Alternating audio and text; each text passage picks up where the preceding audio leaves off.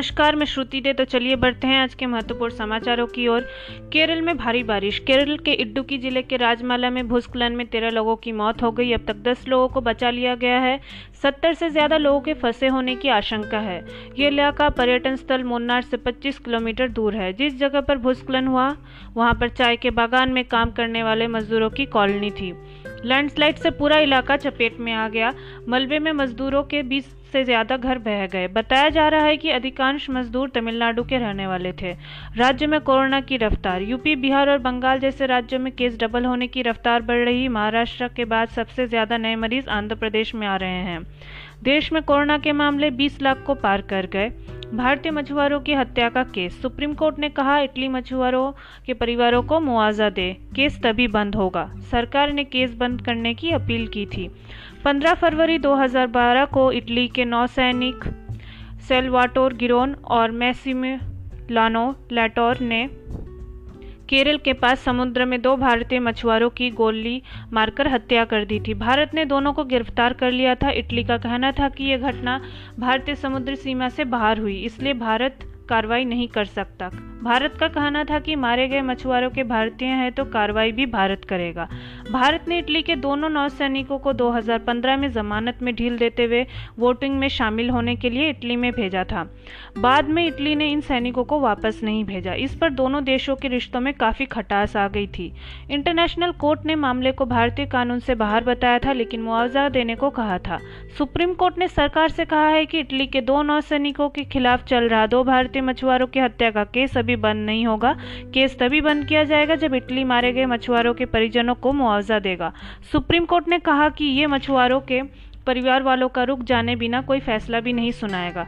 करीब एक महीने पहले इंटरनेशनल कोर्ट ने अपने फैसले में कहा था कि ये मामला भारतीय कानून के दायरे से बाहर है। हालाँकि इंटरनेशनल कोर्ट ने इटली से नुकसान की भरपाई करने को कहा था। इस फैसले के बाद केंद्र सरकार ने सुप्रीम कोर्ट से दोनों नौसैनिकों के खिलाफ केस बंद करने की अपील की थी।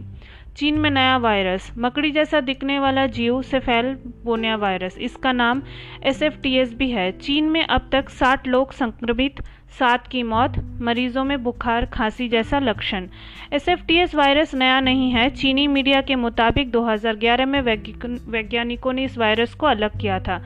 यह virus severe fever with thrombocytopenia syndrome का कारण है। इसलिए इसका नाम एसएफटीएस वायरस है। बोनिया श्रेणी का है, होने की वजह से इसे बोनिया वायरस भी कहते हैं। बोनिया वायरस का वाहक मकड़ी जैसा जीव टिक है। जब टिक इंसान को काटता है तो संक्रमण फैल जाता है। चीन के एक्सपर्ट्स के मुताबिक ये संक्रमित इंसान के ब्लड और पसीने के ज़रिए दूसरे इंसान में फैल सकता है। चीन की स्वास्थ्य एजेंसी सीडीसी के मुताबिक इससे मौत का खतरा 12 परसेंट तक है। अब तक इसकी कोई वैक्सीन नहीं तैयार की जा सकी। बचाव कैसे करें इस वायरस से संक्रमित लोगों से दूर रहें? जंगल और झाड़ी वाले इलाकों से ना गुजरे, सबसे ज़्यादा टिक इन्हीं इलाकों में पाए जाते हैं। टिकटॉक की भारत में फिर एंट्री मुमकिन। माइक्रोसॉफ्ट खरीद सकती है इस चीनी ऐप का ग्लोबल बिज़नेस, लेकिन 15 सितंबर से पहले डील करनी होगी। इसका कारण यह है कि अमेरिका की दिग्गज सॉफ्टवेयर कंपनी माइक्रोसॉफ्ट टिकटॉक का ग्लोबल बिज़नेस खरीदने पर विचार कर रही है। इसमें भारत और यूरोप का कारोबार भी शामिल हो सकता है। इस मामले से वाकिफ सूत्रों के हवाले से फाइनेंशियल टाइम्स की एक रिपोर्ट में यह भी दावा किया गया है। दरअसल, अब अमेरिका ने बैन को मंजूरी दी। 45 दिन बाद लागू होगा प्रतिबंध। 15 सितंबर से पहले सौदा नहीं हुआ तो अमेरिका में भी बैन लग जाएगा। देश को मिली पहली किसान रेल महाराष्ट्र के देवलाली से बिहार के दानापुर तक चलेगी ट्रेन। सस्ती दरों पर एग्री प्रोडक्ट का ट्रांसपोर्टेशन होने से किसानों का होगा फ़ायदा। सुप्रीम कोर्ट पहुँचे 11 राज्यों के छात्र। जेई और नीट की परीक्षा स्थगित करने की अपील कहा। हालत सामान्य होने के बाद ही एग्ज़ाम करवाए जाए। एडवोकेट अलग आलोक श्रीवास्तव ने बताया कि हमने याचिका के ज़रिए सुप्रीम कोर्ट से अपील की है कि कोविड 19 संकट खत्म होने के बाद ही परीक्षाएँ करवाई जाए। इसके साथ ही परीक्षा केंद्रों में बढ़ोतरी की बात भी अपील में है। कहा गया है कि देश के हर ज़िले में कम से कम एक एग्ज़ाम सेंटर बनाया जाए। जेई और नीट के उम्मीदवारों के नए आवेदन पत्र होने और परीक्षा केंद्रों का चयन करने की सुविधा भी दी जाए। कारण?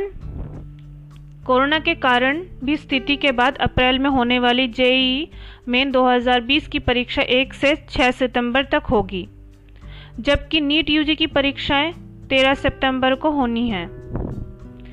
किफ़ायती कोरोना वैक्सीन का दावा दो सौ पच्चीस रुपये में लगेगा कोरोना का टीका। वैक्सीन तैयार करने वाले सीरम इंस्टीट्यूट ने Bill and Melinda Gates Foundation और गावी के साथ किया करार। तो इसी के साथ आज का समाचार यहीं ख़त्म करते हैं। धन्यवाद।